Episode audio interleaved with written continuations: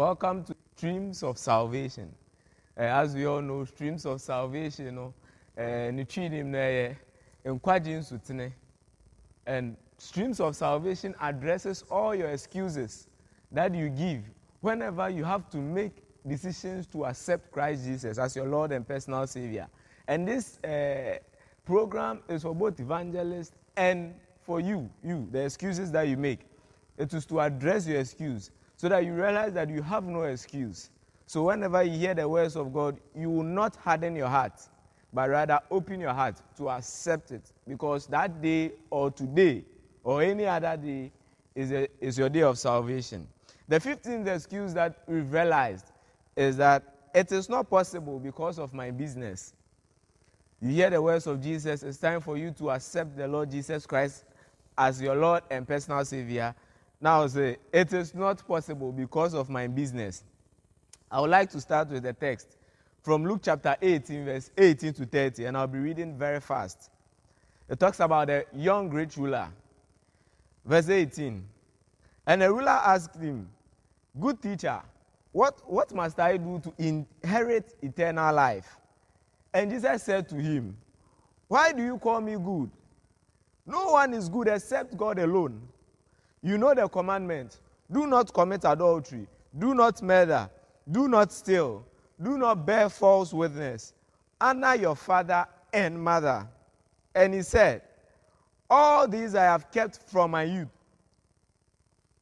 When Jesus heard this, he said to him, "One thing you still lack.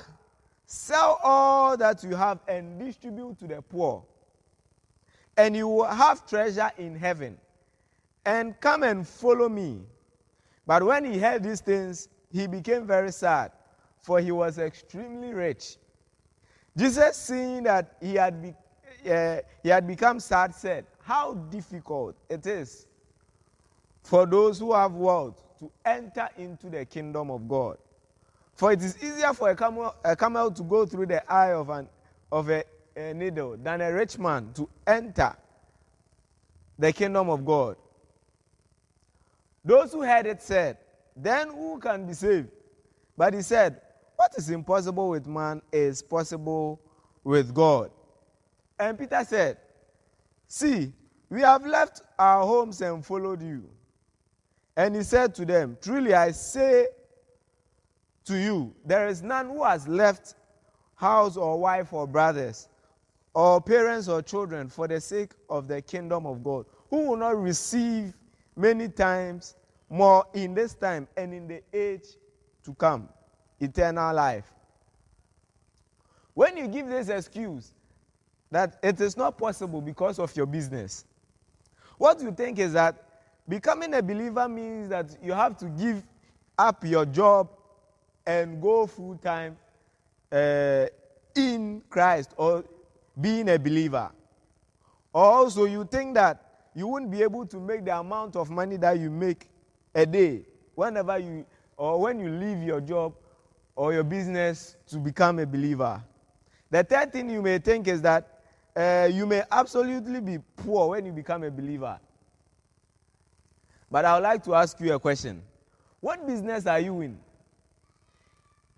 If the profession doesn't conform to the, uh, to the Christian principles, then it will be necessary for you to give up. Because what you have not realized is that, one, God's thought for you would give you peace. When you read Jeremiah chapter twenty-nine, verse eleven, the Bible says that, "For I know the plans I have for you, declares the Lord. Plans to prosper you and not to harm you. Plans to give you hope and a future." The next thing you have not realized is that God really wants to prosper you. God really wants to prosper you. It is not in your business that you are, pros- uh, you are prospered. God wants to prosper you. When you read Third John chapter one, verse two, the Bible says that, "Beloved, I wish above all things that thou mayest prosper and be in health, even as thy soul prospereth." The third thing you have not realized is that no one sacrifices anything for God and doesn't receive it in folds. No one sacrifices anything to God or for God and doesn't receive it in folds.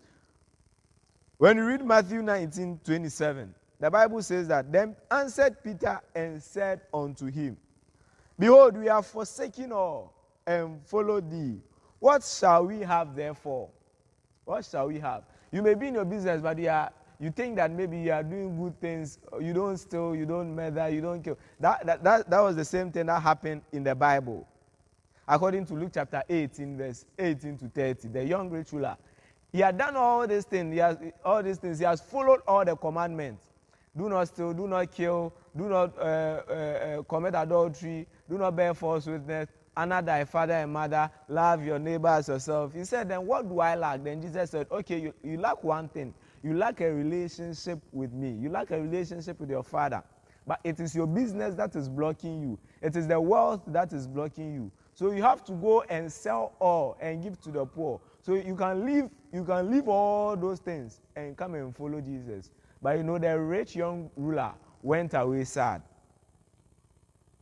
Today, I'm telling you that if you leave all, because the, Jesus said, it was Jesus himself who said that if no one leaves father, mother, uh, children, leaves anything for him, that he will not receive more abundantly. Even in this time, and in the age to come, eternal life. God wants to give you eternal life. Your business is blocking you. You know within your heart that your heart is far away, but you think that you are doing good works, but you know that still you are lacking something. The Lord wants to give you eternal life.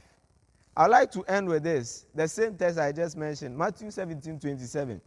Then answered Peter and, then answered Peter and said unto him, Behold, we have forsaken all and followed thee. What shall we have therefore?